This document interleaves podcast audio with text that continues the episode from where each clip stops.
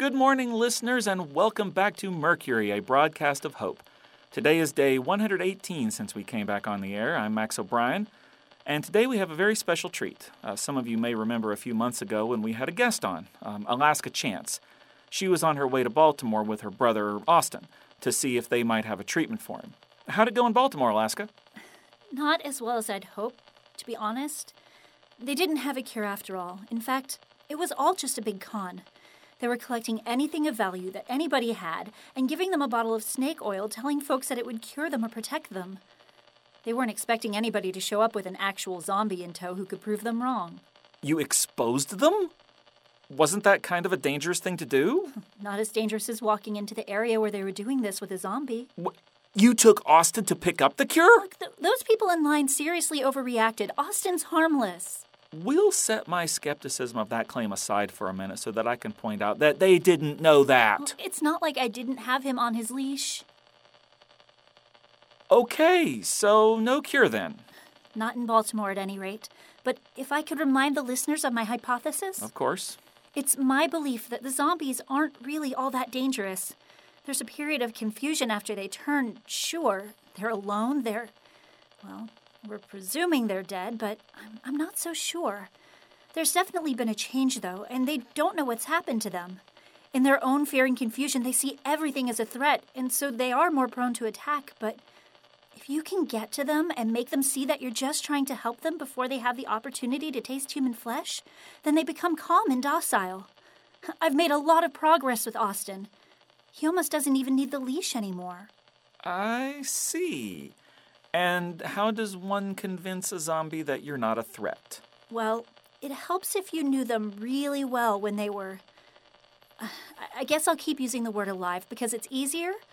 Although, like I said, I'm not convinced they're really dead in the sense that we normally think of it. Since Austin was my brother, we knew each other pretty well. I put myself in a safe place with a barrier between us, and then I just talked to him About what?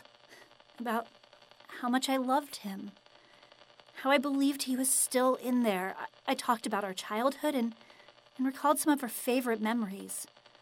It took a while. I, I don't want the listeners to think this is easy, and I was very cautious around him for a couple of weeks. But it worked. He doesn't try to attack me or anyone else. And where's Austin now? Well, since Baltimore was a bust, we left and came here.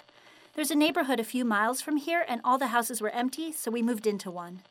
I'm thinking we'll stay for a while until I can get a few more people on board with my ideas.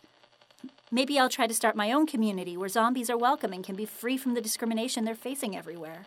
Discrimination? Yes, it's, it's terrible. For example, what would be your reaction if if I told you I wanted to bring Austin into the station here so the listeners could hear for themselves? He doesn't even moan like a zombie anymore. Uh, not only no, but heck no. See? That's discrimination. That's not discrimination. That's me not believing you and wanting to keep zombies out of my station. Big difference. You just have no faith. You think that once somebody's a zombie, that they're always a zombie, that they can never ever come back. But but I know they can. I want to believe you're right, but none of us, and that includes Jennifer, Wade, and Bill, who are out in the field a bit more, have ever seen anything to make us believe that zombies aren't dangerous. Well, we'll just have to agree to disagree then. For myself, though, I'm going to continue to fight for zombie rights. And Dr. Clark thinks my theories are weird. Make fun if you want, but I know what's true. For now, I need to be getting back. Well, thanks for stopping by, Alaska. Feel free to stop by again anytime, but leave your brother at home, okay? Yes, I know. And thanks for exposing that scam in Baltimore.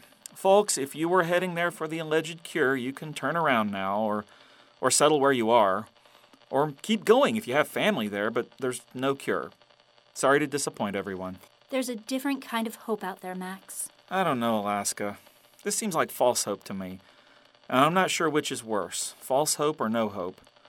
I know I delve into some pretty weird ideas, but at least mine don't carry the risk of disappointing people or getting them turned into zombies. But that's for another day. I'll let you get back to Austin. For Mercury, a broadcast of hope, this is Max O'Brien with Alaska Chance.